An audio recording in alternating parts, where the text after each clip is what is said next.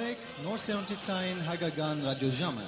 որ գցանա սփրե երկու տիպլա ռադիոգանի 88.5 MHz FM ալիքի վրայով ամեն գիրագի երեգան ժամը 7-ին մինչև 9 ներկայացնելով ցեզ լուրեր հայրենիքեն միջազգային եւ դեղական լուրեր աշխուհական եւ էստադային երկեր եւ եղանակներ գեղարվեստական եւ խմբակրական բաժին երեգություններ եւ հայտարարություններ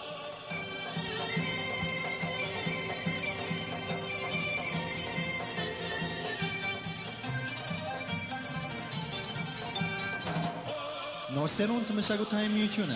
գհովանավոր է նոր սերունդի ցայն հայկական ռադիոժամը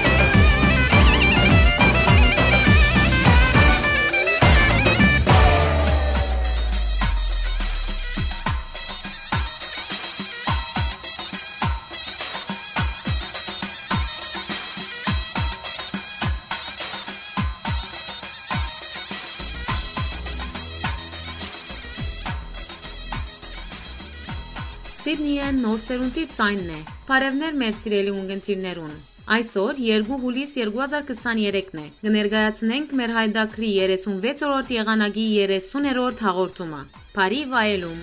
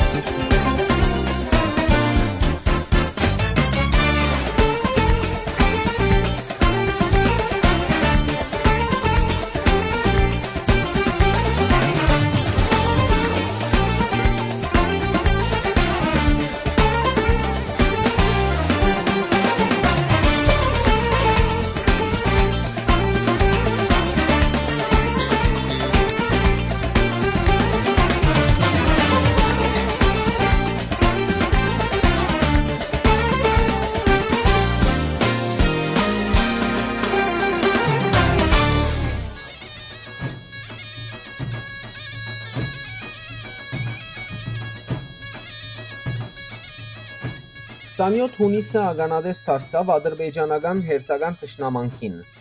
Այդ օրը հագարագորտը հրեդանային գրակ բացավ եւ անօթաչու թրջող սարքեր կորցածեց Արցախի Մարդունի եւ Մարտակերտ շրջաններու շփման գիծին վրա տեղակայված հայկական ռազմական թիրքերուն ուղությամբ, ուր զոհվեցավ 4 հայ զինվոր։ Ռուսիո պաշտպանության նախարարությունը իր ղարքին հայտարարեց, թե ռուս խաղաղաբահները Մարտակերտի եւ Մարդունի շրջաններուն մեջ գրանցած են զինաթաթարի 5 խախտում եւ հայկական կողմը ունի 4 զոհ։ Այս թշնամիի միակ խախտումը չէր անցնող օրերուն։ 29 հունիսի հետ միջօրեին ադրբեջանական ուժերը վերստին խախտեցին զինաթաթարը, հրացքային զենքերը գրակ բանալով Մաջգալաշեն բնակավայրի թաշտերում մեջ երկրակորձական աշխատանքներ կատարող մեքենաներուն ուղությամբ։ Միջատեվին պատճառով հայկական գոմեն դուժողներ չկան։ Նույն օրը երեգոյան Տշնամին գրակ բացավ նաև Ջարդար բնակավայրի թաշտերում մեջ կորձող մեքենաներուն ուղությամբ։ Հայկական գոմե վնասներ չկան։ Ադրբեջան միաժամանակ աբադեղեկատվություն դարածեց այն մասին, որ հայերը գրակ բացած են իրենց թիրքերուն վրա նույն շրջանին մեջ։ 29 հունիսին Արցախեն 12 ծանր հիվանդ եւ անոնց ուղեկցողներ Գարմիր Խաչի միջազգային կոմիտեի միջնորդությամբ եւ ուղեկցությամբ փոխադրվեցան Հայաստանի մասնակիտական բժշկական կենտրոններ։ Նախանցյալ օրվա դրությամբ Արցախի Արևիկ բժշկական կենտրոնի մեջ կփուժվեր 29 երեխա, որոնց մեջ երկուքը կգտնվեին վերագենտանացումի բաժանմունքներում մեջ։ Իսկ Հանրապետական բժշկական կենտրոնի մեջ գար 79 հիվանդ, որոնց մեջ 7-ն վերագենտանացումի բաժանմունքներում մեջ։ Այդ հիվանդներն են 5-ին վիճակը կհամարվի ծայրահեղ ծանր։ Ադանա քաղաքում Օսմանյան կայսրության ամենամութ օրերին սկսվեց ողբերգություն, որը հիմք հանդիսացավ հայոց ցեղասպանության։ 1915 թվականին 1.5 միլիոն հայեր դաժանաբար սպանվեցին որովհետև չէին դադարում հավատալ Քրիստոսին։ Հայոց ցեղասպանությունը կազմակերպող ոչրագործները մինչ օրս չեն մեղադրված եւ չեն դատապարտված։ Սա է պատմությունը։ Հին գիլիգայի ծոցում դու բազմած ինչպես արծիվ մեհի մադանա Երկնքից լազուր օթետ ջինջ մաքուր հաջն զեյթուն սիս մեր ադանա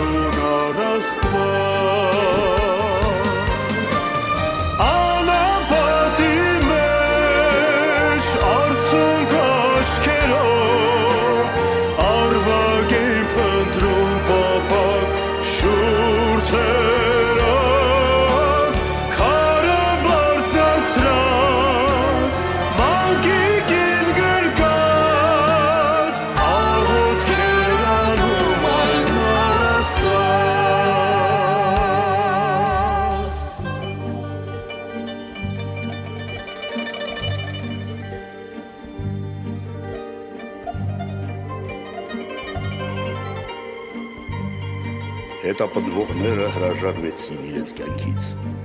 եւ իրենց տեղը գտան Աստծո մոտ հավիտենական կյանքում։ Եթե նույնիսկ աշխարհը մոռանա, Աստված կհիշի նրանց չարչարանքները։ Նրանք այլևս չեն չարչարվի, քանզի Աստծո միակ որդին Հիսուս Քրիստոսը, որը մահացավ ու համբարձվեց, կլինի նրանց հովիվը եւ կուղեկցի դեպի զուգալ աղբյուրները ու կմաքրի արցունքները նրանց աչքերից եւ նրանք Փարվելով Աստծո գահին կերքեն Աստծո երգը եղել է կա եւ միշտ կլինի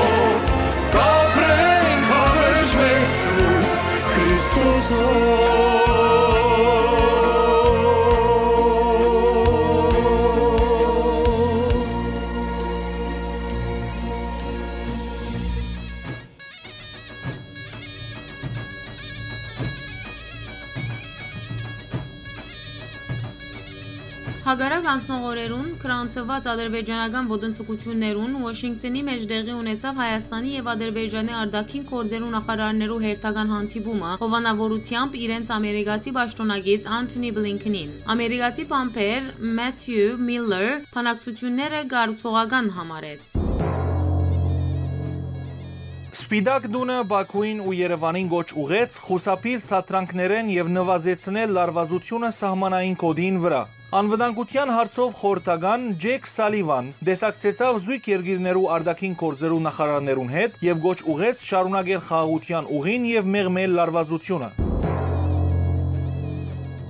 Հայաստանի արտաքին գործերու նախարարությունը հայտարարեց, թե դարաձաշրջանի մեջ իրական եւ դեվական խաղաղություն կառուցելու նպատակով պետք է գտնվի փոխադարձ ընդունելի լուծում։ Բոլոր խնդիրները հաղթահարելու համար, որբեսի կարելի է լանրանխել թշնամանքի հետակա դրսևորումները։ Նախարարությունը ահազանգեց, թե Բաքուի գործողությունները հետևողական օրեն կդանին Արցախի ցեղային զդումի ուղությամբ։ Հայաստանի վարչապետ Նիկոլ Փաշինյան գարավարության 29 հունիսի նիստին ընթացքին ահազանգեց, թե ադրբեջանական վերջին ոտնձգության նպատակն էր խափանել խաղաղություն հաստատելու եւ Արցախի ժողովրդին իրավունքներն ու անվտանգությունը երաշխավորելու ճանքերը։ Փաշինյանի համաձայն դարազաշրջանին մեջ խաղաղությունը այլընտրանք չունի եւ գարավարությունը գշարունակե խաղաղության քաղաքական ուղեկիցը հագարակ բոլոր բարդություններուն եւ դժվարություններուն անշեշտեց թե հայկական եւ ադրբեջանական գոմերը գշարունակեն մշակել խաղաղության փաստաթուղթի սևակիրը Փաշինյան միաժամանակ Բաքուն անպաստանեց իրավիճակը սրելու եւ Արցախը հայաթափելու քաղաքականություն վարելու մեջ։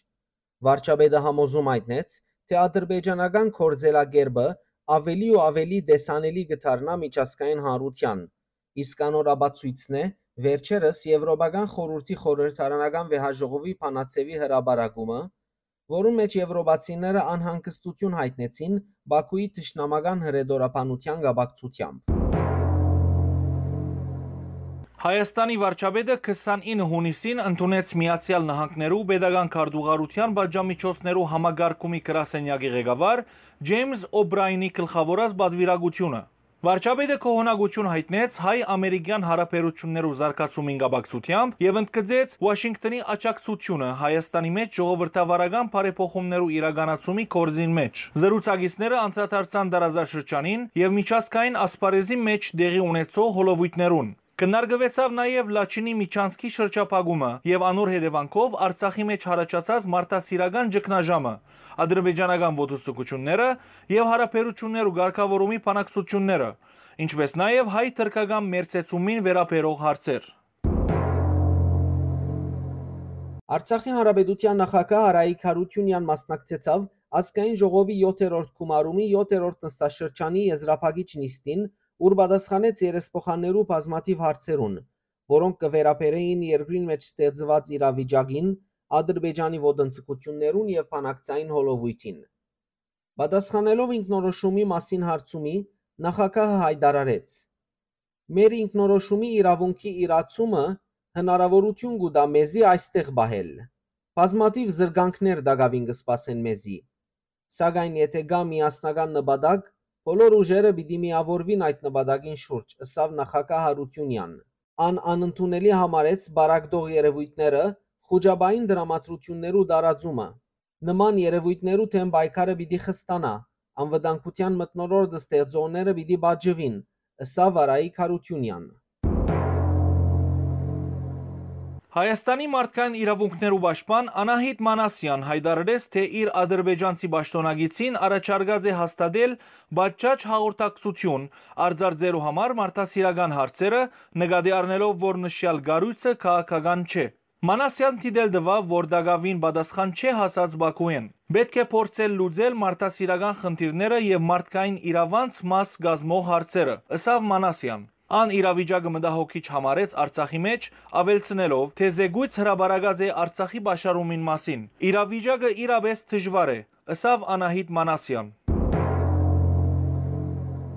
Իսկ մարդկային իրավունքներու նախկին պաշտպան Արման Թաթոյան նոր հրաբարագած զեկույցի մեջ հստակեցուց իրականությունը Բաքուի իշխանություններուն ճշնամական եւ հայադյաց pedagogan քաղաքականությունը, որ մեջ են ցերպազատվիր ալ ավելի գխորացնեն զայն։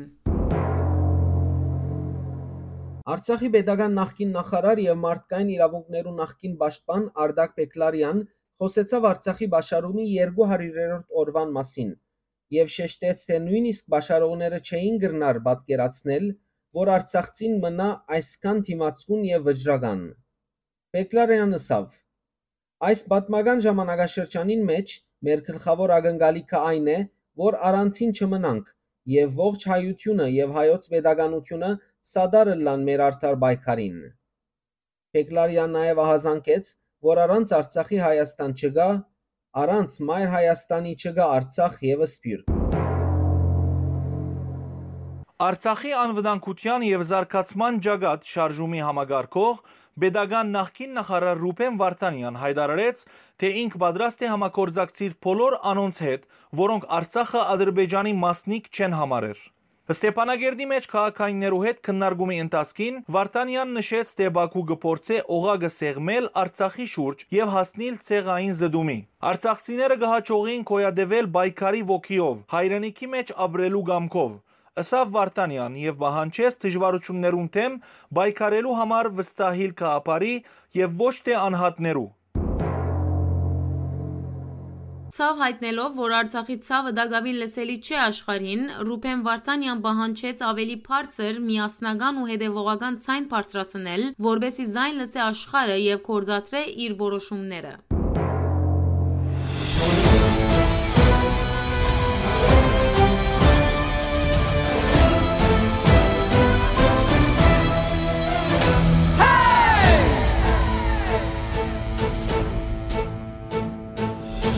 ազատ մի թրջուն եմ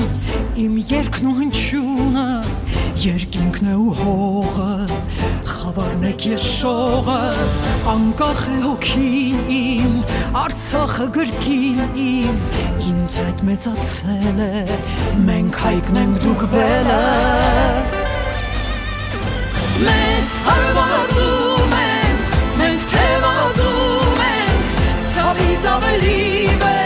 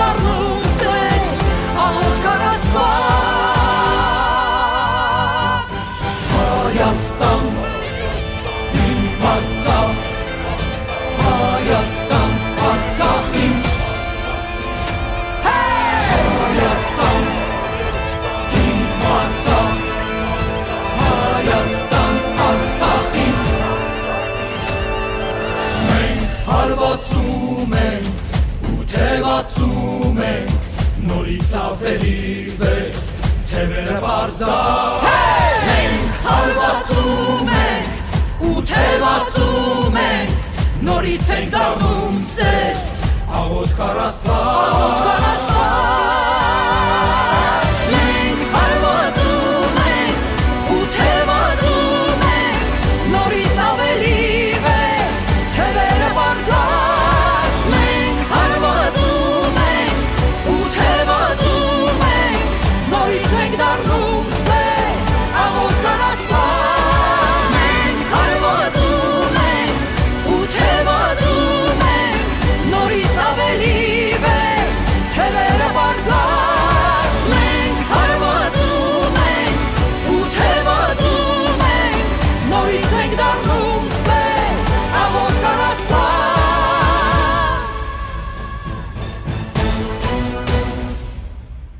Գազագերբությամբ սոցիալ-դեմոկրատ հնչակյան գուսակցության ավստրալիո վարիչ մարմինին եւ բարձր հովանավորությամբ Ավստրալիո եւ Նոր Զելանդիայի հայոց թեմի առաջնորդ Փարսաշնոր Դեր Հայգազուն arczepiskopos Նաջարյանի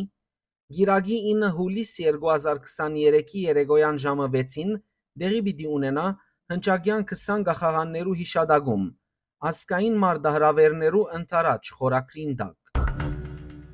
Cox's Road-ի North Ryde School of Arts-ի սրահին մեջ գայանալիք հանդիսության ընթացքին խոսք կառնեն վարիչ մարմինի ադենաբեդ ընկեր Սեբուհ Կալպակյան 20-ներու այժմեական գդագը խորակրով։ Ավստրալիո մեջ Արցախի մնայուն ներկայացուցիչ Քայլար Միքայելյան Արցախի ղարքավիճակը եւ նորակույն զարգացումները խորակրով Թեմական խորհրդի փոխադենաբեդ եւ Ավստրալիա օրվա խորհրդի փոխադենաբեդ դոկտոր Ստեփան Քրկյաշարյան Սպյուրք հայրենիք մերցեցում նյութին մասին Հանդիսության ընթացքին խոսք կարդասան է նաև հայ ավետարանչական ընկերակցության նախակահ եւ կորզաթիր դնորեն վերաբադվելի դոկտոր Գրիգոր Յումուշակյան Արցախի շրջապագումի մարտասիրական աղեդին մասին վերջապես ազգային կյանքին ավստրալահայության կորձոն մասնակցության մասին կխոսի Ռայթ քաղաքի հայացքի քաղաքապետ Սարգիս Եդելյան։ Անտիսությունը գվարե ընկեր Մանուկ Դեմիրջյան եւ ընթացքին հերագաբով գենթանի վկայություն պիտի ցուցադրվի Բաշարված Արցախեն։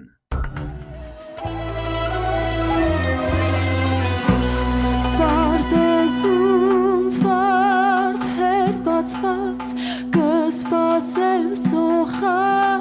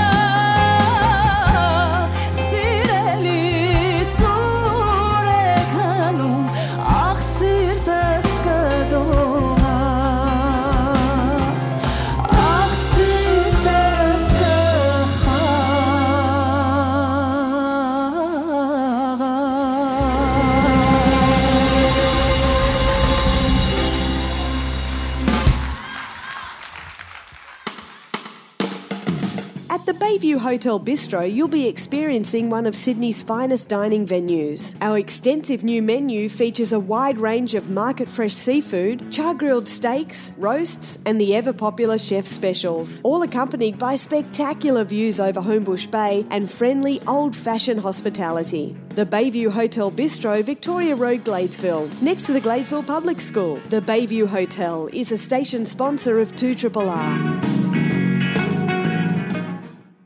Since 1880, the Salvos have supported Australians through the Depression, two world wars, and countless disasters. Today, they help over 1 million people around the country every year by providing meals, accommodation, counselling, financial assistance, and much more. When Australians are doing it tough, the Salvos are here to help. With your help, they always will be. Please give generously by calling 13 Salvos or online at salvos.org.au. Spirituality, sex, relationships, tourism, technology, men's and women's health, grandparenting, nostalgia, finances, economic security. All as it relates to baby boomers today. Hi, I'm Lex Marinos. And I'm Patricia Amphlett. You might know me as Little Patty. And we'll be bringing you all of this and more on the Baby Boomers Guide to Life in the 21st Century. Each Thursday at 9am. On 2RRR 88.5 FM. Your cactus. Hardly, with Cactus Imaging doing your printing work. Their size, scale, and quality delivers world class solutions, including grand format printing like billboards, banners, vehicle wraps, street furniture, retail displays and interior signage, building wraps and hoardings, fabric printing. Go to cactusimaging.com.au to see for yourself 2RRR sponsor Cactus Imaging, a whole new meaning in printing.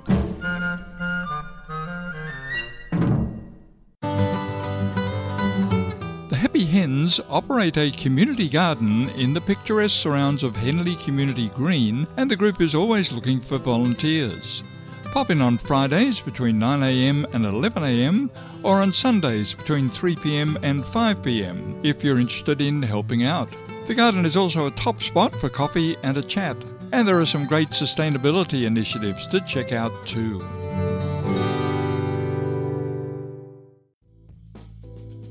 2RRR is a non for profit community organisation that relies on the support of our volunteers, members, and sponsors. Sponsorship helps 2RRR stay on the air and, most importantly, gives a voice to the local community. If you have a business or venture that you would like to promote on the radio, we offer surprisingly inexpensive packages to get your message heard. Exposure with messaging through 2RRR's variety of programming helps achieve your desired outcomes, whether it's a call to action, brand awareness, or other purpose. For more information, please contact our office on 029816 2988 after 10am weekdays or by email to office at 2rrr.org.au.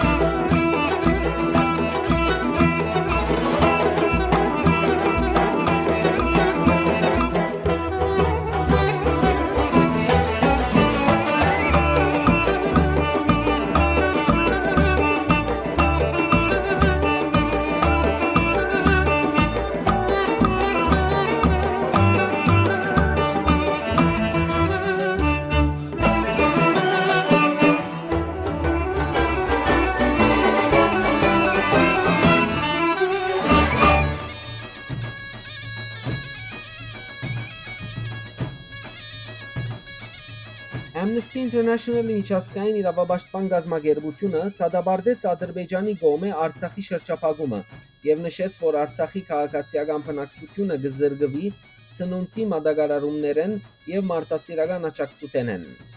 Գազագերբությունը նաեւ ընդգծեց, որ Ադրբեջան կշարունակի անդեսել ՄԱԳ-ի քերակույն թադական մարմինի որոշումը, որուն միջոցով թադարանը կբարդավորեցնի Ադրբեջանին ապահովել ազատ տեղաշարժը Լաչինի միջանցքով, պահանջելով վերջ տալ մարտահրավերական այս ճգնաժամին։ Արցախի մարդկային իրավունքներու պաշտպան Քեղամ Ստեփանյան համացանցային քրարումներով ողջունեց Amnesty International միջազգային իրավապաշտպան գազագերբության անդրադարձը Արցախի շրջափակումին։ Միջազգային իրավապաշտպան գազագերբություններու կողմէ նման հայտարարություններն ու իրավիճակի հասցեական քնահատականները պետք է հիմք հանդիսանան միջազգային հարթակին մեջ որոշում առնողներուն համար Ադրբեջանի նկատմամբ զսպող եւ բաժջող գործողություններ ցերնարգելու համար, նշեց Ստեփանյան։ Ֆրանսիայի նախագահ Էմանուել Մակրոն Մարսեյ քաղաքի հայ համայնքին հետ հանդիպումի ընթացքին խոսած է Արցախի հարցով Փարիզի դիրքորոշումին մասին եւ գադարած աղմկահարույց հայտարարություն։ Անսած է, թե Արցախի հարցով միակն է, որ ունի հստակ կեցվածք եւ պատկամ։ Բադասխանելով հայկական գոմին աճակցելու գոչերուն, նախագահը խոստացած է Արցախի հարցով շատ ավելին անել եւ հավելյալ չանք թափել։ Հագարակ ամեն ինչի։ Անտիդել դված է, որ այս հարցով առանցին մնացած է միջազգային թատերապեմին վրա, հատկապես Եվրոմիության մեջ։ Ադրբեջանի արտաքին գործերու նախարարությունը թշկող մնացած է Ֆրանսայի նախագահին հայտարարություններեն։ Հայտարարությամբ մը Բաքու Մակրոնը անպաստանեց հագա-ադրբեջանական հայտարարություններուն համար։ Նախագահ Մակրոնի հերթական գարձիկը, ուր ան միագոմանի գերբով կպաշտպանե Հայաստանը եւ չար դացոլեր ճշմարտությունը, անընդունելի է։ Հայտարարեց Ադրբեջանի արտաքին գործերու նախարարությունը։ Եվրոպայի խորհրդի խորհրդանական վեհաժողովի նախագահ Թինի Քոքս Բաքուին գոչ ուղեց ապա շրջափակել Լաչինի միջանցքը հավատարիմ մնալով ստանցնած բարդավորություններուն, որբեսի կարելի է օգնություն հասցնել այնտեղ։ Բոլորը գտնունին, որ Լեռնային Ղարաբաղը Ադրբեջանի մաս է, Սակայն այդ Բաքուի ղարավարության իրավունք չի դար այդ մարդոց հետ վարվել այնպես ինչպես գուզե։ Ասավ Քոքս, ահազանգելով, որ միջանցքը արկելափագումը գրնա աղեդի բաժար դառնալ բազմաթիվ մարդոց համար, որոնք գախյալ են Հայաստանի հետ սամակային միջանցքեն։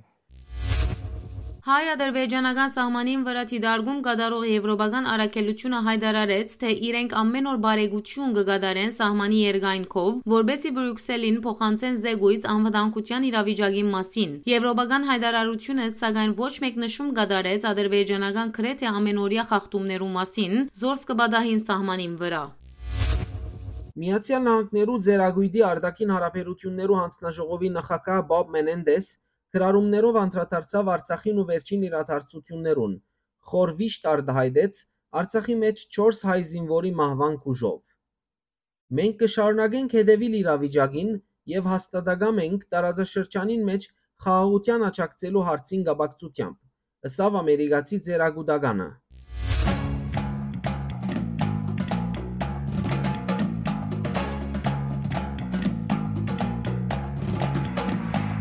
փորձել են կործանել ու դավանա փոխանել Մեզ փորձել են կործանել ու դավանա փոխանել Մենք մսրատան ելուզակ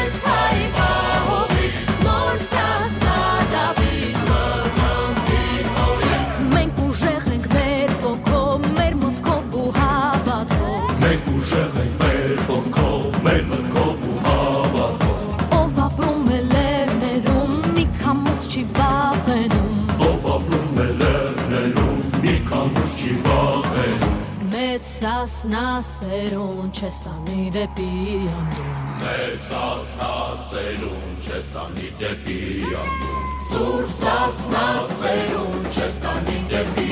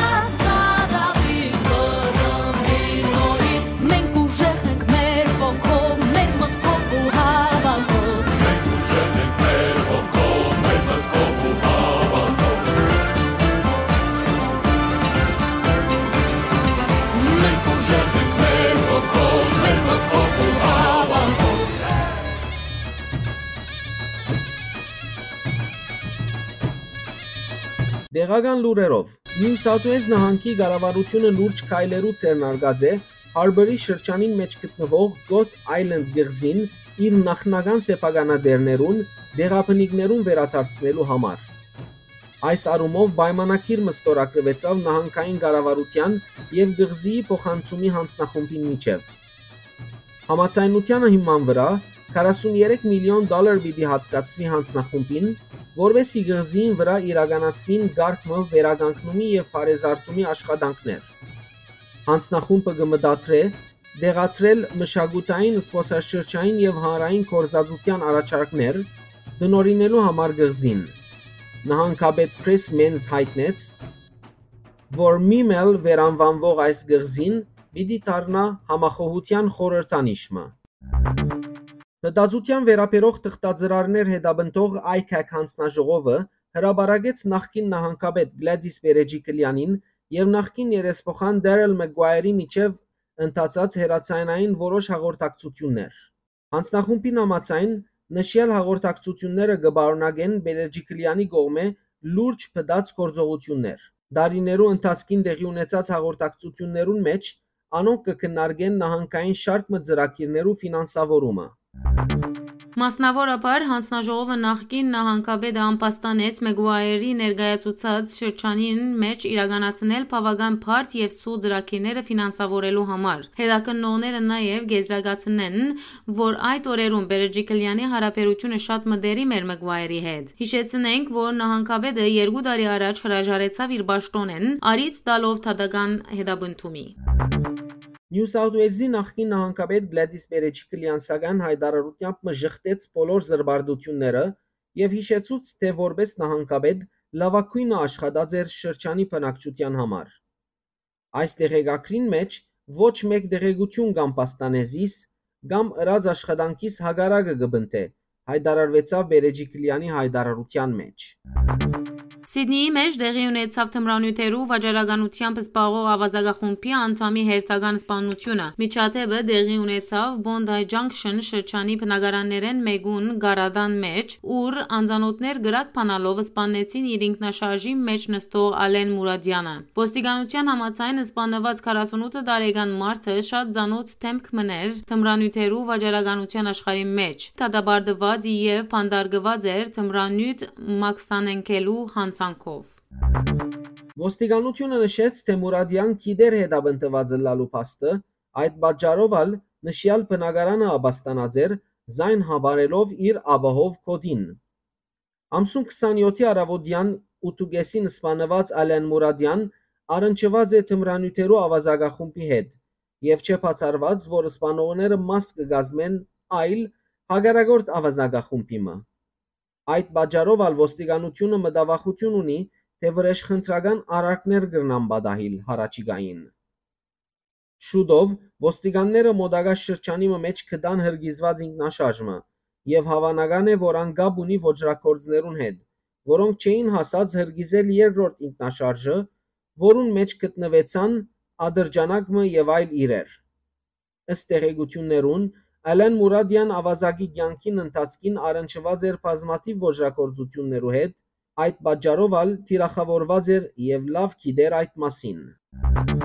Սիդնեի շրջանի մեջ տեղի ունեցավ թմրանյութի մեծ խմբականագի նոր բացահայտումը։ 28 հունիսի Գանու Խարավոդյան ապահովական ուժերը խոզարգումներ կատարեցին Concord West շրջանի բնակարանները մեկում մեջ, ուր բացահայտեցին կոկային եւ այլ թմրանյութեր, թմրանյութ պատրաստելու որոշ սարքեր եւ նյութեր, ինչպես նաեւ մեծականակ կանխիկ դրամ։ Խոզարգումին ընթացքին ցերպակալվեցավ 29 տարեկան տղամարդը, փոխադրվեցավ ոստիկանատուն եւ գալանավորվեցավ։ Ըստ ոստիկանության գրավված նյութերուն շուգայքինը կհասնի 275.000 դոլարի։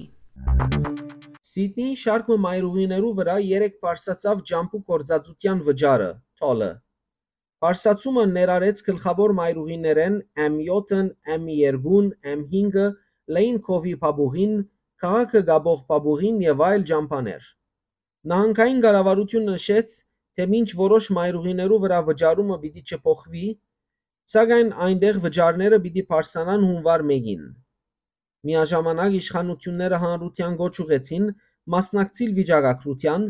որուն նպատակն է ստեղծել ավելի ապահով եւ հարմար համագարկմը։ Սակայն հանրային փոխադրության հատկացված օփալ քարտերու վճարներու սղաճը հետաձգված է, որովհետև նահանգային կառավարությունը սկսած է մտածել հավանական որոշ փոփոխություններու մասին։ Ոստի օփալի կորզածության սակակիները պիտի չվերաթարնան նախահամաճարակային աստիճանին։ Նշենք, որ վճարներու փոփոխությունը միշտ տեղի կունենա հուլիսին, սակայն այս տարի ոչ, այնպես ինչպես նշեց փոխադրության հարցերու նախարար Ջո Հեյլեն։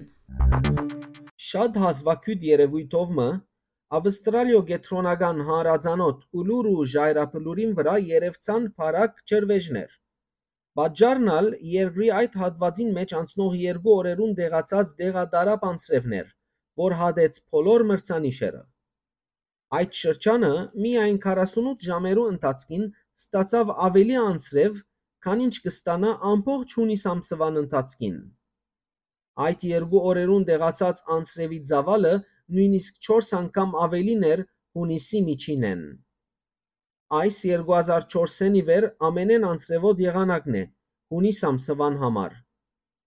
Իսկ սպասաշրջիկները հիացան եւ փախտավոր սկացին տեսնելով չրվեժները, զորս որագեցին հրաշալի։ Եղանակային անբարենպաստ պայմանները սակայն իրարանցում հարաճացուցին Ավստրալիո արևելյան շրջանի օթագայաններուն մեջ եւ ուշացուցին բազմաթիվ թրիչքներ։ Սիդնեի, Բրիզբենի եւ Մելբուրնի օթագայաններեն մեկնող ուղևորները մասնավորապես ագանադես դարձան ուշացումներու սաստիկ կամիին պատճառով։ Սիդնեի մեջ դեղական գրեթե 40 թրիչք չեղարկվեցավ մինչև շաբաթ առավոտ իսկ Հավայի գղզիներեն Սիդնի ուղող օթանավը քամիի պատճառով ցնցվեցավ եւ քանի ուղևորներ վիրավորվեցան։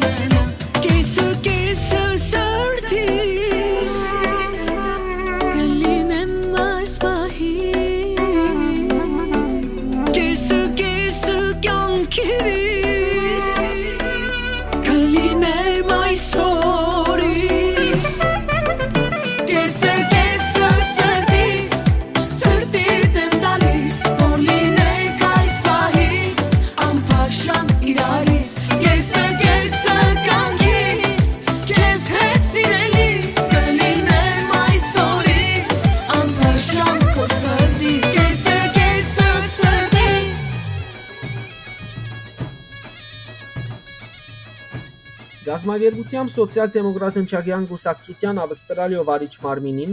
բարձր հովանավորությամբ Փարսաշնոր դեր Հայգազուն arczepiskopos Նաջարյանի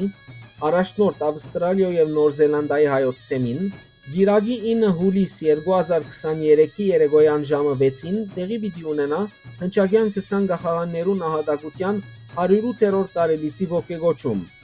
ասկային մարդահրավերներու ընթരാճ խորակրին դակ Cox's Road-ի North Ryde School of Arts-ի սրահի մեջ գայանալի քանթիսության ընթացքին խոսք կառնեն վարիչ մարմինի ադենաբեդ ընկերսեբուխ Կալպակյան 20-ներու այժմեական գդագը խորակրով Ավստրալիո մեջ Արցախի մնայուն ներկայացուցիչ Քայլար Միքայելյան Արցախի ղարքավիճակը եւ նորակույն զարգացումները խորակրով Թեմական խորհրդի փոխադենաբեդ եւ Ավստրալիո օրվա խորհրդի փոխադենաբեդ դոկտոր Ստեփան Քրկյաշարյան Սպյուրք հայրենիք մերցեցում նյութին մասին Բեյրութի մեջ եւս 27 հունիսին տեղի ունեցավ ընչագյան 20 գախաղաններու 108-րդ դարելիցի ողջագոչումի հանդիսություն գազագերբությամբ սոցիալ-դեմոկրատ ընչագյան գուսակցության Լիբանանի շրջանի վարիչ Մարմինին։ Հանդիսության ներկայ էին Սետահոգեն գետրոնական վարչության ադենաբեդ դոկտոր Համպիկ Սարաֆյան եւ վարչության անդամ ընկերներ Ալեքսան Քեշկերյան, Համպիկ Տատուլյան եւ Վասկեն Համալյան, Սետահոգեն Լիբանանի Սուրիո հյուսիսային եւ հարավային շրջաններու վարիչ մարմիններու ադենաբետները, Հայաստանի հյուբադոսն ու ռազմական գծորտը, քույր գուսակցություններու ադենաբետները, ասկային գրոնական եւ միութենական անձնավորություններ։ Ընկեր դոկտոր Համպիկ Սարաֆյան օրվա գլխավոր ուղերձի մեջ նշեց, թե 20-ներու մեջ խդացած է Օսմանյան գայսության մեջ հայ ժողովրդի ամբողջ պատմությունը, ցավն ու դարաբանքը, ապա արժանապատիվ ցանկի փարսանալու էջը։ Անոր խոսքով 20-ներու արժանինքներն են անսագար քսերը հայրենիքին հանդեպ, անznազողության անվերաբար պատրաստվածությունը եւ վտանգը կանխակուշակած հերադեսությունը։ Մեր ճակատագիրը գրնար շատ դարբեր ըլլալ, եթե օրին իրականություն դառնար հնչագյան ծրագիրը։ Ըսավ ան Ցավ հայտնելով, որ հայը թասեր չէ քաղաց պատմութենեն, ընկեր Սարաֆյան այսօրվա զարգացումները համեմատեց 1919-1920 ժամանակահատվածին մեջ։ Ան նշեց, որ Արցախի առաջին պատերազմի հաղթանակը վերածվեցավ Տիվանակիդական բարդության, մինչ երկրորդ պատերազմը բացահայտեց անբարդելիության պատկերը։ Թշպախտաբար Արցախի հարցը չգրցանք ներկայացնել միջազգային հանրության եւ բացադրել, թե ինչու Արցախի ժողովուրդը ունի ինքնորոշումի եւ անկախության իրավունք, ըսավ ընկեր Սարաֆյան։ Ան հիշեցուց, որ հայրենի իշխանությունները 25 տարի շարունակ խապած են ժողովուրդը, բնդելով, որ ունին շրջանի հզորակույն բանակը եւ թե տշնամին պիտի չարցակի։ Դժբախտաբար իրականությունը այդպես չէր, եւ մենք հաղթողի հոգեբանութենը մեկնած մեր ուշադրությունը կենտրոնացուցինք Թուրքիո վրա, թեև օրըստ օրե հայտնի էր, թե Ադրբեջան շատ կպատրաստվի ամեն օր բազմացնելով սպառազինությունը։ Անցավ հայտնեց, որ հայրենի բոլոր իշխանությունները վախծած են իրականությունը արձարձել է, խորելով, որ պիտի ստանան Թավաջանի բիդագավորում։ Մեր դիվանագիտական ցախողության պատճառով միջազգային ընտանիքը չզորակցեցավ Արցախին։ Մինչ մենք վստահեցանք մեր դաշնակիցին և խորհեցանք, թե պատերազմի բարակային ան պիտի պաշտպաներ մեզ ըսավ ընկեր Համբիկ Սարաֆյան։ Անհիշեցուց, թե նույնը բադահաձ էր համաշխարհային առաջին պատերազմի ավարտին, ուր Փարիզի մեջ Հայաստանի առաջին հանրապետության պատվիրակությունը ներկայացուց բահանջներու անիրաբաշ ցուցակմա, որ գտնար նույնիսկ առաջնորդել Հայաստանի մնացյալ փեգորներու գորուստին։ Այսօր մեզի համար հստակ է, որ Արցախյան բարդաթրված բادرազմը դակավին իրավարդին հասած չէ, եւ իսկապես խաղաղության օրագարկը այլընտրանք չունի, որովհետև այլընտրանքը պատերազմն է։ Չենք կրնար այնպիսի քայլեր առնել, որ արակացնեն պատերազմը։ Ան բացադրեց, որ այսօր կարելի չէ անիրակորձելի նպատակներ առաջադրել, այլ կարևոր է իրադես արտաքին քաղաքականություն վարել, որուն համար անհրաժեշտ է համերաշխությունը արտաքին հարցերուն մեջ։ Անգոչ ուղեց զերծ մնալ ներքին լարվածութենեն, որովհետև շրջանային իրավիճակը շատ լուրջ է կերբեդություններու պայքարի լույսին տակ ան անհրաժեշտ համարեց ցկտիլ խաղաղության, թեև հագարագորտը հայադյաց է եւ անոր կարելի չէ վստահիլ։ Այսօր պետք է ժամանակը օգտագործենք զինվելու եւ պատրաստվելու հաջորդ պատերազմին։ Ինչպես 1920-ին մեզի օգնության չեկան մեծ բեդությունները, նույնն էլ այսօր է եւ մենք ենք մեր միակ ապավենը։ Մենք պիտի լուծենք մեր հարցերը, որուն համար պետք է միասնականություն, ահազանգեց ընկեր Սարաֆյան։ Ընկեր Սարաֆյան պահանջեց նախ ընդունել, որ բարդվեցանք, հանցավոր համարելով թե նախկին, թե ներկա իշխանությունները։ Անոր համաձայն հայերը գործընծուցած են առաջին բادرազմեն յետք իրենց ունեցած երկաթե շերեփը եւ այսօր ունին թուղթե շերեփ։ Այսօր եւս պետք է իմանանք, որ լեզու պետք է գտնենք Թուրքիո հետ ըսավ դոկտոր Սարաֆյան։ Թիդել դալով, որ Հայաստանն ու Ադրբեջանն ի վերջո պիտի հասնին խաղաղության պայմանագրի, Գետրոնական վարչության ադենաբեդը մտահոգիչ եւ անընդունելի համարեց Զանգեզուրի միջանցքի ծրագիրը, զոր Ադրբեջան կփապակի բարդատրել։ Բարեբախտաբար հայրենի իշխանությունները այևս կմերժեն այդ, զայն համարելով Գարմիրքից Սավան։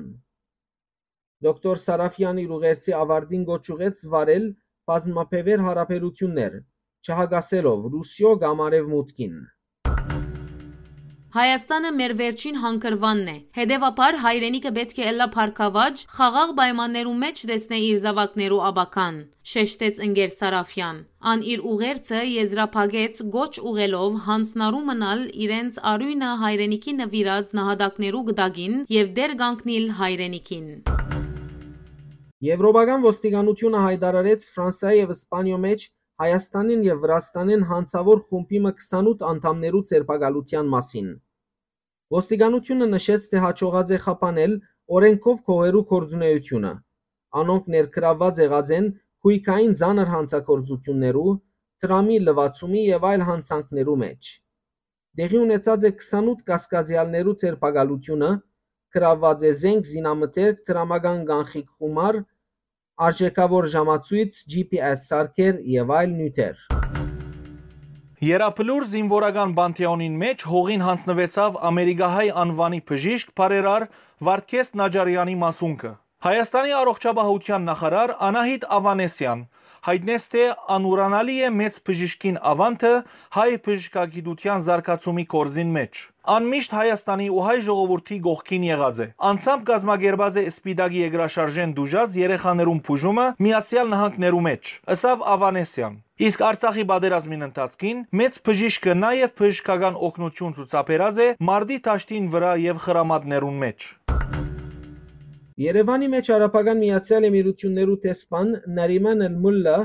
ամուր համարեց երկկողմանի հարաբերությունները Երևանի եւ Աբու Դաբիի միջև եւ նշեց, որ անոնք մուտք կգործեն պատմական նոր տարաշրջան։ Էմիրություններու տեսփանը իր երկրի մտադրությունը հայտնեց ամրապնդել գաբերը Հայաստանի հետ զանազան ոլորտներու մեջ։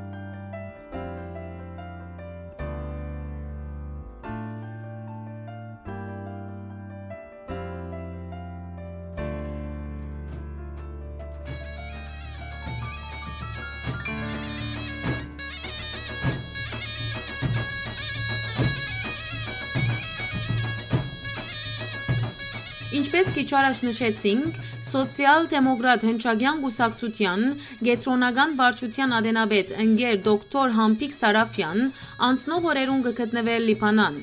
ուր ուղերձ արդասանեց 20-ներու ոգեգոճումի հանդիսության ընթացքին։ Նոր սերունդի ցայնը հadoop զրուցեց Ադենաբեդ ընկերոջ հետ, արձարձելով անոր վերջին հայտարարություններու գարկ մգեդեր, ինչպես նաև Հայաստանի եւ հայ ժողովրդի հրադապ թղթաձրարները։ Լսենք հարցազրույցի դեղեկագիրը։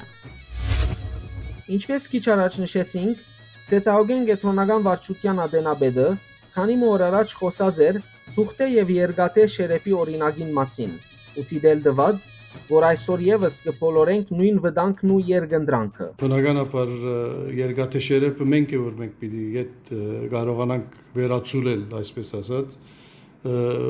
անպայման 10 պատկելով մեր ճանկերը արդիականացնելու սպարազինելու մեր բանակը որբեսի կարողություն ունենա պաշտպանական միջոցներ ուտիմելու, եթե հարցակումը դեղ ունենա մեր վրա։ Եվ այդ ընելու համար բոլորին եւ Հայաստանի, եւ Սպիրկի, եւ բոլոր հայության միասնական ճանկերն են պետք։ Այլապես եթե մենք պիտի սպասենք, որ այդ երկաթե շերեփը պիտի դրամատրվի մեզի մեծ դերություններու կողմէ կամ մեր ամիջական ճաշնակիցի Ռուսաստանի կողմէ, պատմականորեն մենք տեսած ենք, որ երբեք այդ տեղի չէ ունեցած, այլ ընդհանրակը մեր իրենց տված խոստումներեն կամ իրենց համացայնը լալեն մեզի մեր իղծերուն եւ փապակներուն հույսեր առնծած են մեր մեջ, քայլեր արած ենք մենք եւ որ եկած է բա որ այդ պաշտպանություն ունենանք կամ այդ աջակցություն ունենանք չեն ունեցած եւ հայտնի նաեւ օրինակները մեկը գա երբ ասված է որ դժբախտաբար Անգլիայի նավերը Արարատները չեն բարձրանար այնպես որ միանշանակ այդ եկաթե շերեփի վերացումը այսպես ասենք մեր ցերքին է եւ մենք ենք որ պիտի կարողանանք ադի գերդել։ Խաղաղության օրագարկը այլընտրանք չունի, որովհետև այլընտրանքը բادرազն է։ Գսե գետրոնական վարչության ադենաբեդը։ Երբ ճունիս այլընտրանքը, եւ եթե այլընտրանքը լար արդեն պիտի բացահայտված լար։ Ուրեմն այսօր մեր մեզակույն տաշնագիցը ժամանակն է։ Եվ ժամանակն է խաղաղ ժամանակն է այնինչ որ մենք չկարողացանք ածտող 25 տարին սեպտեմբերյան 44 օրը պատերազմեն առաջ օգտագործել մեր օկտին եւ մեր ճշտամին գրծավ օգտագործել իր օկտին այսօր թերերը շրջված են եւ մեզի պետք է խաղաղություն որբեսի մենք կարողանանք ինչպեսի բանակը վերազինել կարողանալ ոդկի կանգնել դնդեսաբես նյութաբես եւ կարողանալ պաշտպանական բարձր մագարտակի վրա բարձրանալ։ Եվ մենք երբ գսենք այլընտրանք ճունենք, գսենք այն առումով, որ բادرազմը պետք է բարդաթրված լա մեզի, որովհետև եթե բادرազմը լա, ուրեմն պիտի գրվենք։ Մենք ուրիշ ճար չունենք, բայց որքան գրնանք բادرազմը հերացնել, այդքան մեր օգտին է։ Ա, Եվ երբ որ գսենք խաղաղության օրագարկ այլընտրանք չունի, նաև այլընտրանք չունի այլ առումով, որ մենք ուզենք կամ չուզենք, պիտի կարողացողական մեր թիրքի մեջ մնանք, որբեսի նաև այդ հագասությունը հստակ դառնա նաև այն գերդերություններուն եւ նաև Մինսկի խմբի համանախագահներուն եւ բոլոր ուժերուն, որոնք տարածաշրջանի մեջ հետաքրքրված են խաղաղությամբ, հասկանալու եւ նաև կարողանալու այդ հագասության մեջ տեսնել ագրեսորը տեսնել նախարարցակը եւ տեսնել համացանության գոմնագից գոմը եթե մենք փոխենք մեր ուրեմն եւ նաեւ Ալիևի ցանկությունն է կարելի էսել որ քրքրելով մեզ կփորձե նաեւ մեր հրդորապանությունը փոխել եւ մեզի ստիպել որբեսի մենք նաեւ հագա հագաստեսություն ցուցաբերենք եւ ինչու՞ չէ նաեւ մենք կորձողություններ նախաձեռնենք ինչպես ինքը կնախաձեռնի Եթե նման վարկակից մենք ցուցաբերեցինք, առաջին հերթին, եթե մենք այդպիսի բան, այսինքն բادرազմեն հետո մենք նման գործողություններով իրենց գործողություններում բադասխան գործողություններ հրաձլային, կվստահեցնեմ, որ Եվրոպական միության դիդորտները Հայաստան պիտի չկային, որովհետև արդեն իսկ այս պայմաններով դա կտեսնենք, որ հավասարության միշտ նշան կտրվի երկուքի միջև եւ բոլոր մեծ դերություններով հայտարարություններով մեջ անպայման գոչ կլա երկու կողմերուն լալսկոն ձերց մնալ իրավիճակը սրող քայլեր առնել է եւ լարվածությունը նվազեցնելու քայլեր ցերնարգել։ Ուրեմն արդեն այդ պայմաններու դակ մենք հավասարության մեջ մտածենք։ Եթե կորզնականորեն բամը գրինք, պիտի շատ ավելի թյուրինը լա իրենց այդ խոսքերը ասել եւ խոսքերուն յետին կանգնել, որովհետեւ այսօր մենք երբ որ այդպիսի Ադրբեջանը քայլեր գարնե, մենք նաև իրավունքը կստանանք բարոյական, ինչու՞ չէ նաև փողոքելու մեծ դերություններն ասելով որ գփավե հավասարության նշան տնեք եւ պետք է հասցեական քննադատություններ ունեք, որտեղ ունեցավ օրինակ սեպտեմբերյան թեփկերեն հետո անցյալ դարվա մագի ապահովության խորհրդի մեջ հստակորեն մատնանշվեցավ թե ով է նախարարցակը եւ ով է մեղավորը այս իրավիճակի սրման։ Հիմա այս ամենը անշուշտ լուզում չէ եւ ո՞ե մեկ հաճի գրնար կողլալ իրավիճակեն եւ նաեւ դեսնելով ինչպես էսի մենք կորձ ունենք նենք եւ ողագալ ճշնամի հետ որ գարձեք թե այդ ադելությունը թեր մեջ են չէ վերացած եւ գործեք որ ամեն ինչով մեզ ծևոմը ջնշումի դակ բայել իր զիջումները գործելու համար բայց պիտի գիտակցություն ունենք եւ ուզենք չուզենք պիտի շատ ավելի ասպես սառնասիրտ եւ իրաբաշ մոդելությունը ցուցաբերենք որբեսի հասկանանք որ այն ժամանակ որ մենք կրնանք որ այս կամ այն ցևով ապահովել կամ խաղ պայմանները հագարակ դեղ ունեցող դեպքերուն որոնք բնականաբար թերթումներ են իր կողմը եւ ծրագրված քրկրություններ են որբեսի կարողանանք այդ հանգրվանին այդ գեդին հասնել որ կոնե իմանանք որ պաշտպանվելու մենք հնարավորություն ունենք եւ հետո որ կարողանանք ինչ որ չափով հավասարակշռություն ստեղծել եւ նաեւ ունենալ աճակցությունը մեր մեզ հետ համակորձակցող գսենք մեր տաշնակցին որ այս բարակային Ռուսաստանն է որ հիմա բոլորովին այլ իրավիճակի մեջ է Ուկրաինա պատերազմի պատճառով կոնե մենք կարողանանք ինչ որ չափով լծակներ ցերկ բերել այդ բանակցությունների ընթացքին ուրեմն ինչպես նաև նշեցի չարյաց փոքրակինը որ մենք պիտի ենենք այդ ընդրությունները կոնե նվազագույն վնասով դուրս կանք այս ցաներ իրավիճակեն, որի մեջ կգտնվի Արցախը այսօր եւ անշուշտ նաեւ արդեն վտանգ կսպառնա Հայաստանի ինքնիշխանության։ Վարչապետ Փաշինյանի հետ արտախորհրդարանական ուժերու ներառյալ ընչագյան գուսակցության ժողովները շարունակապար գենթարգվին քննադատության։ Ինգերհամպիկ Սարաֆյան մեկնաբանեց այդ երևույթը։ Նախ ինձ համար բիդագավորումները անընդունելի են եւ այդ բիդագավորումներն են պատճառը որ մենք չենք կրնար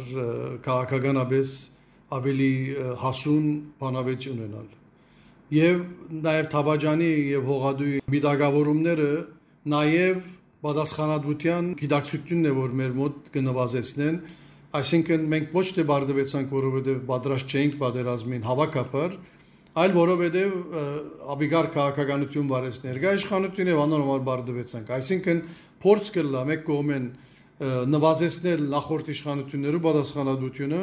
եւ նաեւ չընդունելու այն իրականությունը, որ Ադրբեջանը կարողացավ նախապատրաստվել շատ լավ եւ պատերազմը վարել ի նպաստ իրեն։ Այս մեկ, երկրորդ, ինչ կվերապեր արտախորհրդանական ուժերու մեր մասնակցության։ Երանի այն խորհրդակցությունները եւ այն փանավեճը, որ դեպի ունենա արտախորհրդանական ուժերու հանդիպումներու ընթացքին, նման մագարտակի փանավեճ տեղի ունենար խորհրդարանի մեջ։ Դժբախտաբար այդ տեղի չունենար եւ մեր արտախորհրդանական ուժերու հանդիպումներու ընթացքին կքննարկենք բոլոր հարցերը, յուրաքանչյուր գուսակցություն հնարավորություն ունի նախապես իր օրագարկը սեղանի վրա տնելու եւ գամատրվին օրագարկի հարցերը եւ կքննարկվին այդ հարցերը եւ հոն դեղի ունենա շատ բաց եւ ազատ տապանցիկ խոսակցություն անգերտ զրույց եւ նաեւ մտկերու փոխանակություն ես կգարձեմ որ օկտավետ կհամարեմ այդ հանդիպումները արդյունքներու մասին տեսնելու խնդիր չի գա եւ հնարավորություն չի գա շուտ որովհետեւ այն մտքերը, այդ խաղապարները, որոնք արձարձվին, հետակային ծովոմը վարչապետին հավելյալ դեղեցություն կդրվի եւ նաեւ գարձիկներ կդրվին, որոնք երբեմն ժամանակ առ ժամանակ կորցածության կտրվին այս կամ այն որոշումներու մեջ։ Այնպես որ մենք կհամարենք որ ադի օկտաշատ է եւ նաեւ ինչպես էսի գմախտեինք որ նման բանավեճ քաղաքական այդ բագարտակի դեղի ունենար խորհրդարաններս։ Իսկ ինչ կվերապերի այսօրվա քաղաքական մտնոլորտին ծեր նաև նշած են եւ այդ քննադատություններուն դժբախտաբար քննադատողները առ այսօր ո՞յ մեկ այլընտրանքային դրամապանական լուծում չեն գրծած առաջարկել եւ ճունին բոլորն ալ որովհետեւ կգիտակցին որ այդ լուծումը գոյություն չունի մեզ համար այլ կան շատ դժվար որոշումներ որոնք պետք է առնվին եւ այսօր այդ նույն ասկասիրական հայրենասիրական բատմուջանը հակած ուրեմն գուսակցություններ, անհատներ, որոնք շատ կարծր թիրքերը ելած հայդարարություններ գնեն գեցվածներ գործեքրեն, մենք կհամարենք, որ ամենաթյուրին միջոցն է, եւ ամենաթյուրին եւ ամենաաբահով ծևն է, ըսելու այն բաները, որոնք ժողովրդին ագանչահաջող են եւ ցույց տալը, որ իրենք են ուրեմն իսկական հայրենասերները։ Բայց հոն շատ հստակ իրականություն մը կա։ Այդ իրականությունը այն է, որ այդ մարդիկ բացարձակապես ոչ մեկ պատասխանատվություն ունին այսօրվա իրավիճակի համար եւ իրենց արնելիք ըսելիքն ըսածները կամ իրենց մտքերը ո՞յ մեկ հետևանք չունին եւ իրենց ըսածին համար ո՞յ մեկ պատասխանատվություն չունին իրենք։ Այնպես որ շատ թյուրին է նման խոսքեր ասելը։ Մենք կգարձենք եւ գավադանք որ հերոսությունը եւ խիզախությունը ոչ թե այդպիսի դիրք գրավելն է։ Խիզախությունը պատրաստ ըլլալն է դժվար եւ ցաներ որոշումներ առնելու։ Քաչ գիտակցելով, որ այդ դժվար որոշումներ առնելու բահին, նույնիսկ որոշումները չարած, արդեն բիդագավորումը պիտի սկսի եւ այդ մարտիկ ծևով պիտի փորձեն արդարանալ։ Մանավանդ նախկին իշխանության ներկայացուցիչները, որոնք մեծ պատասխանատվություն ունին, պիտի ուզեն իրենք իրենց ցերկերը լվալ իրենց պատասխանատվությունն ամբողջ սլակներ ուղելով ներկայ իշխանության վրա եւ ամբողջ պատասխանատվությունը տնելով ներկայ իշխանության վրա։ Մենք կմերժենք այդ մոտեցումը, որովհետեւ գամարենք որ անարդար է։ Բոլորն ալ պատասխանատու են, ինչպես ասինք, ներկայ իշխանությունները պատասխանատու են որպես օրվա իշխանություններ դեղի ունեցածին, չկանխելուն իրավիճակը, բայց նաեւ մեծ պատասխանատվություն ունին այն իշխանությունները, որոնք այսպես ճագերդյալ մեր երկաթե շերեփը դարիներու ընթացքին վերածեցին թղթե շերեփի։ Հարց տվինք վերջին շրջանին Հայաստանի տնտեսական սկալի աճին մասին։ Արդյոք այդ արդյունք է բացառապես Ուկրաինո պատերազմին եւ ռուսական դրամակլուխի արդահոսքին,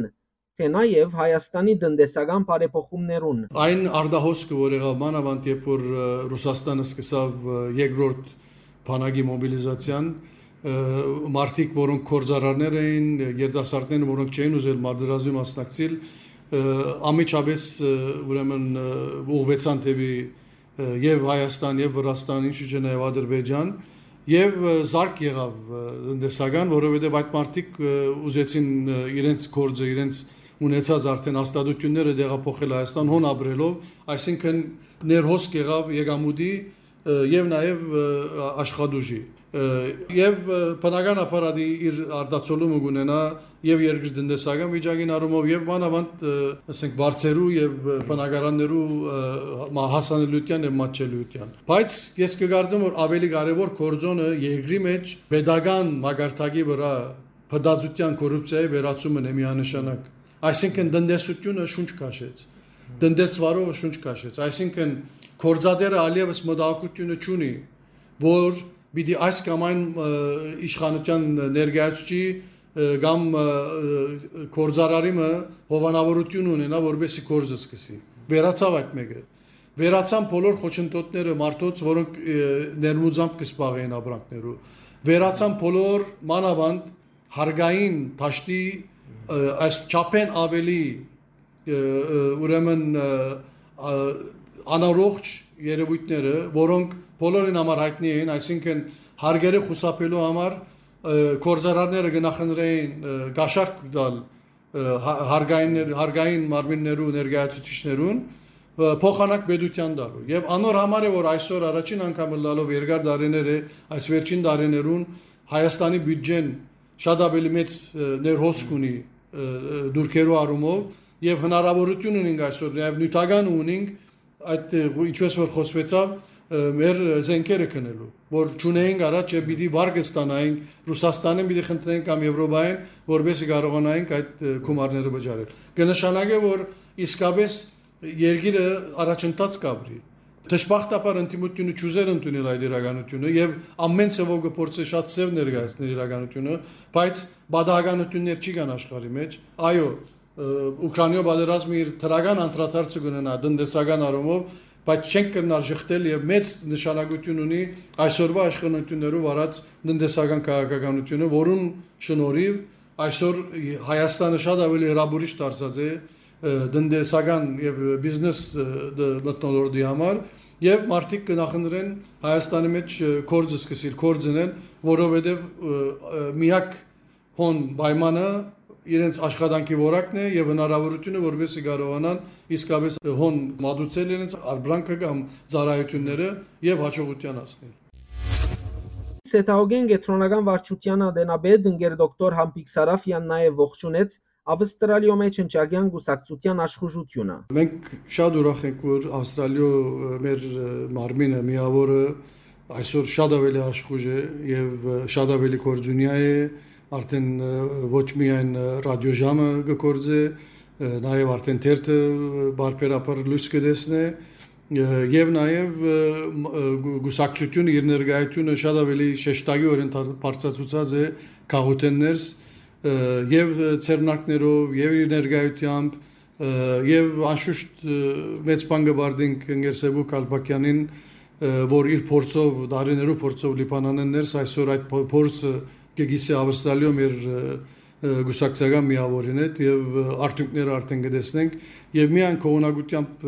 կողոնակությունը գուզենք մեր հայտնել, որովհետեւ Ավստրալիան կհամարենք մեր հարավային Ամերիկայի հետ համատեղ այսպես երկու փևերները գուսակցության աշխարհակրական առումով եւ կգարձենք որ շատ կարեւոր է այդ երկու փևերներու այսպես իսկապես աշխուժ լալը, կորձունի լալը եւ գայացած լալը, որովհետեւ իրենք գաբող շղթան են նաեւ գուսակցության համաշխարհային ամբողջ մարմնի եւ մանավանդ Ավստրալիա բարակային նաեւ որ որովհետեւ քաղուտը թե փոքր է, բայց բավական աշխուժ լավ քաղուտ է եւ գմախտենք հաջողություն եւ իրենց աշխատանքի եւ իրենց լավ լուրերով մենք միան ուրախանանք միասնականությունը ավելի շատ այսպես վերացական իմաստ ունի եւ ավելի շատ խորհրդանշական իմաստ ունի եւ դժվար է բնորոշելը բայց համերաշխությունը արդակին մեր մարդարևերներուն կվերապերեր եւ այդ առումով ես հաջող դված եմ օրինակը ուկրաինական ներգա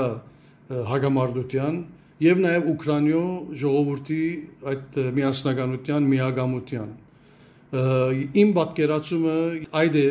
իսկական պատկերը միասնականության այսինքն երբ թիմակրավելով ռուսական բանակը երբ ռուսական բանակը արդեն հաստած էր Կիևի մատույցները այդ օրվա հագատիր ուժերը եւ մանավանդ օրվա իշխանություններու ինտիմատիր ուժերը որոնք այդ պահուն նույնիսկ այդ մի ամիս առաջ այդպես ասենք կգտնվեն շատ սուր իրավիճակի մեջ համախմբվեցան իշխանություններու շուրջ մորնալով իրենց ներքին դարագործությունները, որովհետև արդակին սպառնալիքը գիտակցեցան եւ գիտակցեցան, որ մահոգենած բայկար կմղեն։ Դժբախտաբար մեր մոտ երբեք այդ հոգեբանություն, այդ մտածելակերպը չամփոխչացավ։ Եվ մենք երբեք վտանգի իսկացումը մենք ճանաչանք, թեև նաև ինչպես էսի դերևս նաև ելնելով այն անգամանքեն, որ առաջին հաղթանակը մեր Ղարաբաղյան բادرազմի կինովցուց մեզի եւ ամբարդելիության այսպես կերծ շղարշը ստեղծվեցավ եւ սկացումը ստեղծվեցավ եւ այդ սկացումը մեզի շեղեց մեր ուշադրությունը եւ նաեւ մեր սկոնությունը ցույցավ մտածելով որ մենք հզոր ենք, մենք զորեղ բանակ ունենք եւ երբեք ադրբեջանցին մի չի կարողանա ուրեմն հարցագիլ եւ կամ եթե բادرած դեղ ունենա գրգին մենք պիտի հաղթանակ ունենանք ուրեմն միասնականության հարցը այս հարցին կվերապերեր ավելի շատ այսինքն ներքին դարագարձությունները ներքին քաղաքական դարագարձությունները խնդիր չէ որ գոյություն ունենան ինտիմատիր եւ իշխանություն հարաբերությունը տասական շարունակի գոյություն ունենալ եւ ինտիմությունը իր հագագշիրը իշխանություններու եւ իշխանություններուն ըսկաստ պահե բայց Երբ որ հարցը կվերապերի արդակին վտանգին, պետք է ամեն ինչ մորցվի եւ միասնական այսպես հայեցակարգը մշակվի։ Օրինակը այդպիսի միասնականության ցեղասպանության ճանաչման հարցն է, որ այո, դարիներ բանջած է որպես այդ պատկերացումը ստեղծվի, բայց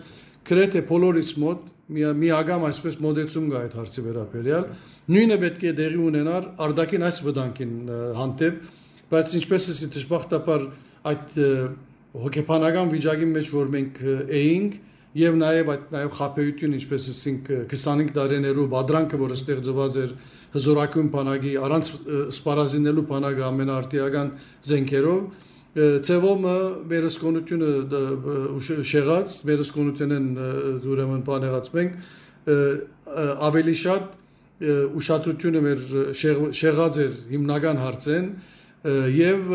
գարիքը նույնիսկ չէին գսկար եւ այդ օրասական բահը չէին գիտակցած որ գրնա այդ օրասական բահակալ եւ այդ է պատճառը որ միասնականության մասին խոսքերը լոզունգային կմնային եւ միշտ կխոսվեր Հայաստան Արցախ սպիրտ երամիասնության մասին եւ այդպես վերնակրային եւ լոզունգային մնալու գործընծուց իր իսկական իմաստը այն առումով որ կարելի է երկուք իրար մեջ բաժնել արդակին հարցերով վերաբերյալ ըլլալ մեկ ուրեմն միասնական մոդեցման մեջ իսկ ներքին հարցերով կարելի է շատ հարցերու մեջ իրար հետ հագասության մեջ գտնվել եւ բնական է ադի եւ նաեւ ողջունել եւ առողջ երկրի համար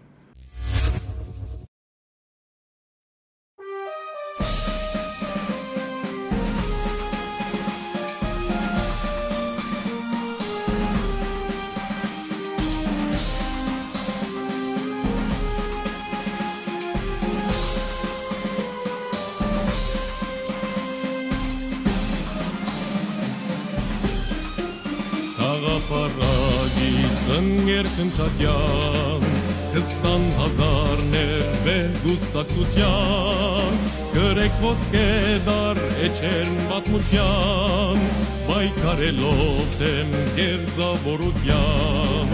Խաղապարագից ընգերքնչատյան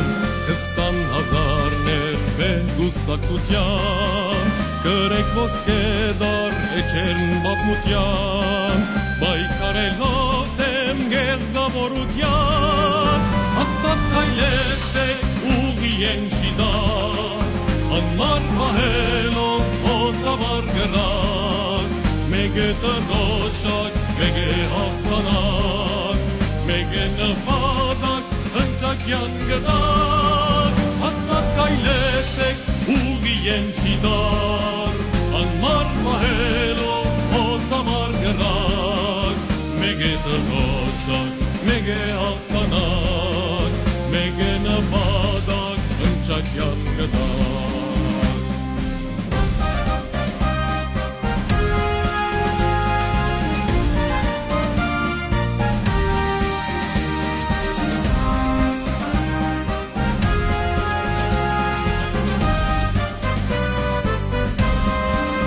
Շարուբոտ մտքեր իշտահապեգի Թույն են դարացել մեր մեջ վարագի Ելեք կսաններ արեք հարություն Հադավարդեցեք հանդար պերություն Շարուբոտ մտքեր միշտահապեգիչ Թույն են դարացել մեր մեջ վարագի Ելեք կսաններ արեք հարություն bardetzek hangar perutziuk, aztakailetzek ugien sida, hangar mahelo hozabar gerrak, megeta rosak, mege haktanak, mege nefadak, öntsak jan gerrak, aztakailetzek ugien sida, hangar mahelo hozabar մեկ է հաղթանակ Մեկ է նվադակ, հնչակյան գդակ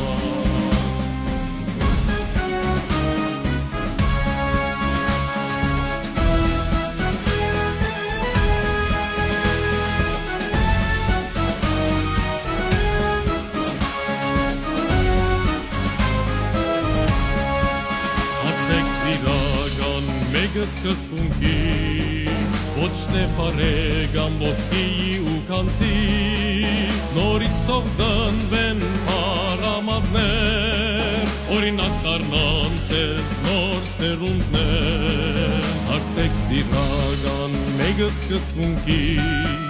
Ոչ թե պարեգան ոսկիի ու կանցի Նորից թող ձնվեն պարամազներ Օրինակ դառնան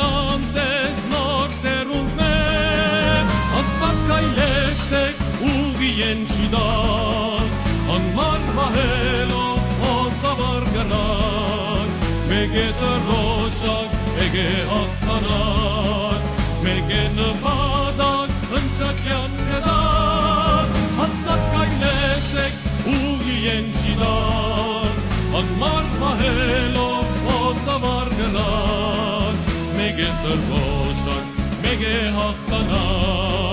Մեկ է նվադակ Հնչակյան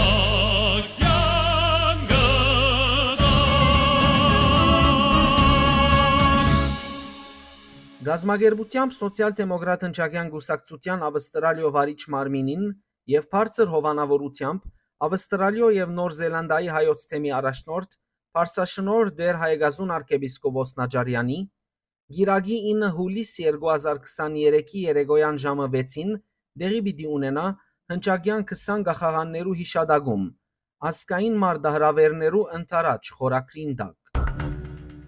Cox's Road-ի North Ryde School of Arts-ի սրահին մեջ գայանալիք հանդիսության ընթացքին խոսք կառնեն վարիչ մարմինի ադենաբեդ ընկեր Սեբուխ Կալպակյան 20-ներու այժմեական գդագը խորակրով։ Ավստրալիո մեջ Արցախի մնայուն ներկայացուցիչ Քայլար Միքայելյան Արցախի ղարքավիճակը եւ նորակույն զարգացումները խորակրով Թեմական խորհրդի փոխադենաբեդ եւ Ավստրալիա օրվա խորհրդի փոխադենաբեդ դոկտոր Ստեփան Քրկյաշարյան սպյուրք հայրենիք մերցեցում նյութին մասին Հանդիսության ընթացքին խոսք կարդասան է նաև հայ ավետարանչական ընկերակցության նախակահ եւ կորզաթիր դնորեն վերաբադվելի դոկտոր Գրիգոր Յումուշակյան Արցախի շրջապագումի մարտասիրական աղեդին մասին Վերջապես ասկային ցանկին ավստրալահայության կորձոն մասնակցության մասին գխոսի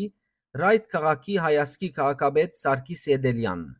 Անտիսությունը գվարե ընկերմանուկ Դեմիրջյան եւ ընթացքին հերագաբով գենթանի վկայություն պիտի ցուցադրվի Բաշարված Արցախեն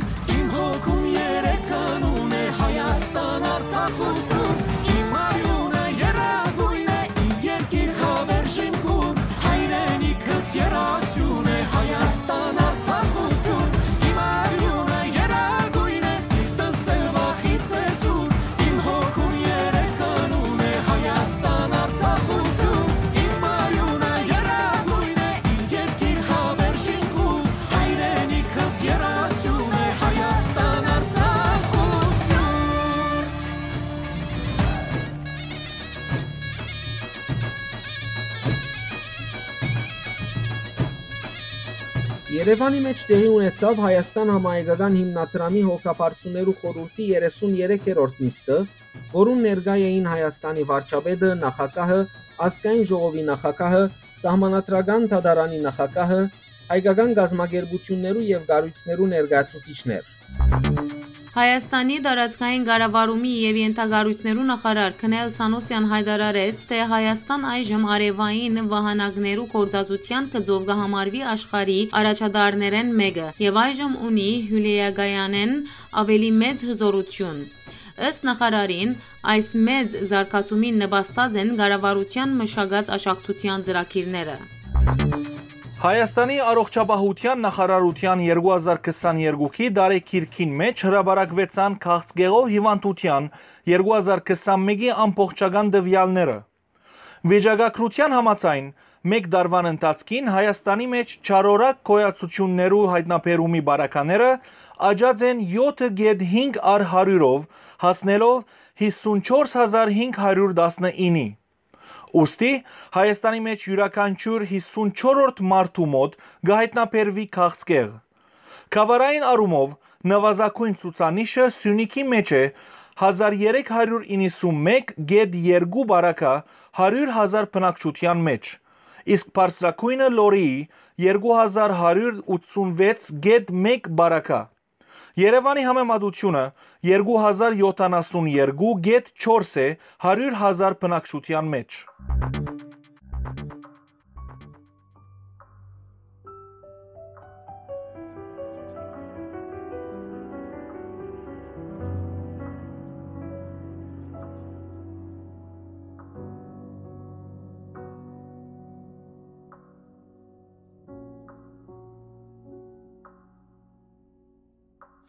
Ես գիտեմ Գիտեմ իր ցավկա քո սրտում որ դու չես ճպտում հավատա նորից լույսին քո հավատա որ նորից Տերը քեզ օրհնություն տա երթվիր որ ապրելու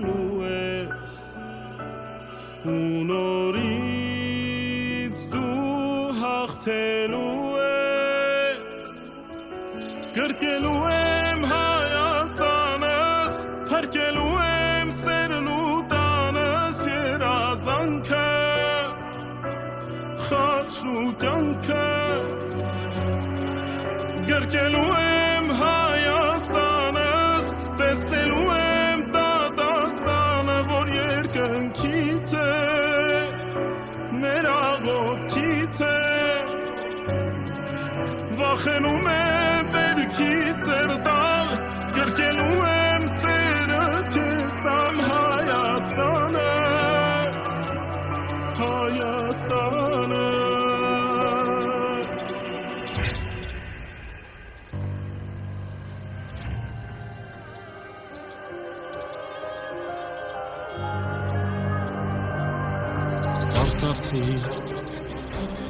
ժամանակ չունես լալու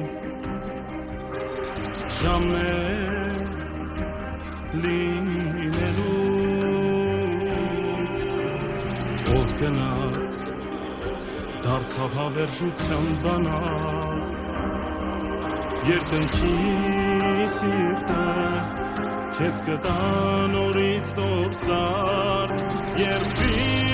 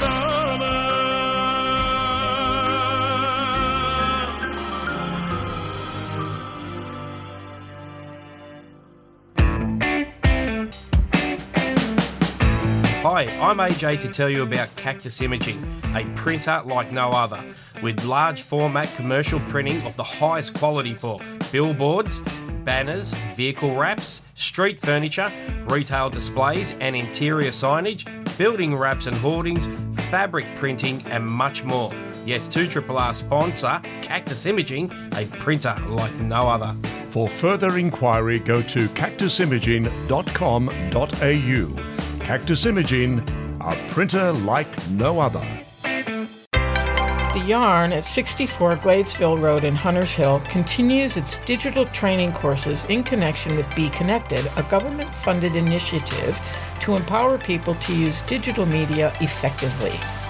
The next course begins June 6th and continues on June 13th. The two sessions focus on organizing files and folders on a Windows laptop or Surface Pro. Sessions begin at 10 a.m. and go until 12:15. You can register by emailing customer service at huntershill.nsw.gov.au or call the council at 9879 9400. You gotta get an app to listen to 2RRR anywhere, even as far as Moscow. Really? I prefer Paris. You get the drift. Go get iHeart, TuneIn, or Community Radio Plus to hear 2RRR literally anywhere. Okay, that's iHeart, TuneIn, or Community Radio Plus apps. Yep, go and get them soon for great 2RRR listening anywhere. iHeart, TuneIn, and Community Radio Plus are highly recommended by 2RRR. Right.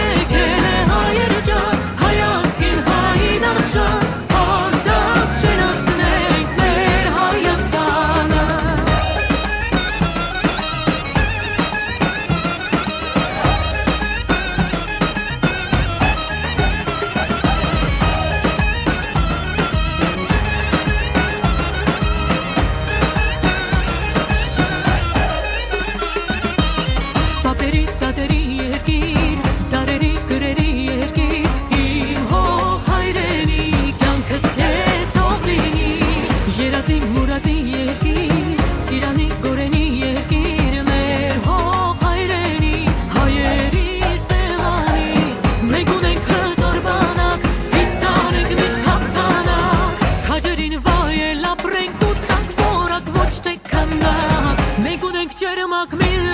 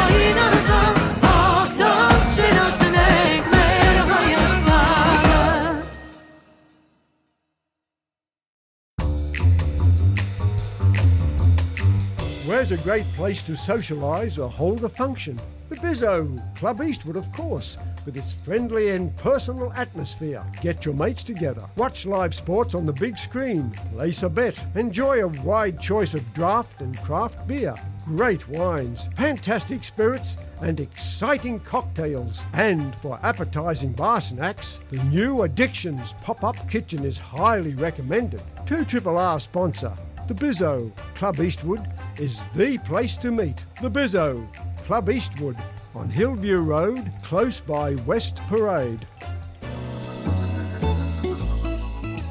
Texting, tweeting, and talking. It can all be done on the mobile phone, but don't do it while you're crossing the road. Head up, phone down. That's the message highlighting the dangers of using mobile devices when you're out and about. It's so easy to get distracted when you're using your mobile phone. The sobering truth is that pedestrians will always come off second best when they're involved in a collision with a motor vehicle. If you do need to text, move to one side of the footpath, stop, then text. Passionate about all things football? Tune in to Planet Football every Saturday from 11am till 1pm as the Lone Ranger shares his passion for the world game. Expand your football knowledge with interviews from nationally and internationally renowned football journalists. There are in depth conversations with local clubs, women's football specials, and football literature. Something new every week. Expand your knowledge with Planet Football every Saturday from 11 till 1 on 2 R 88.5 FM.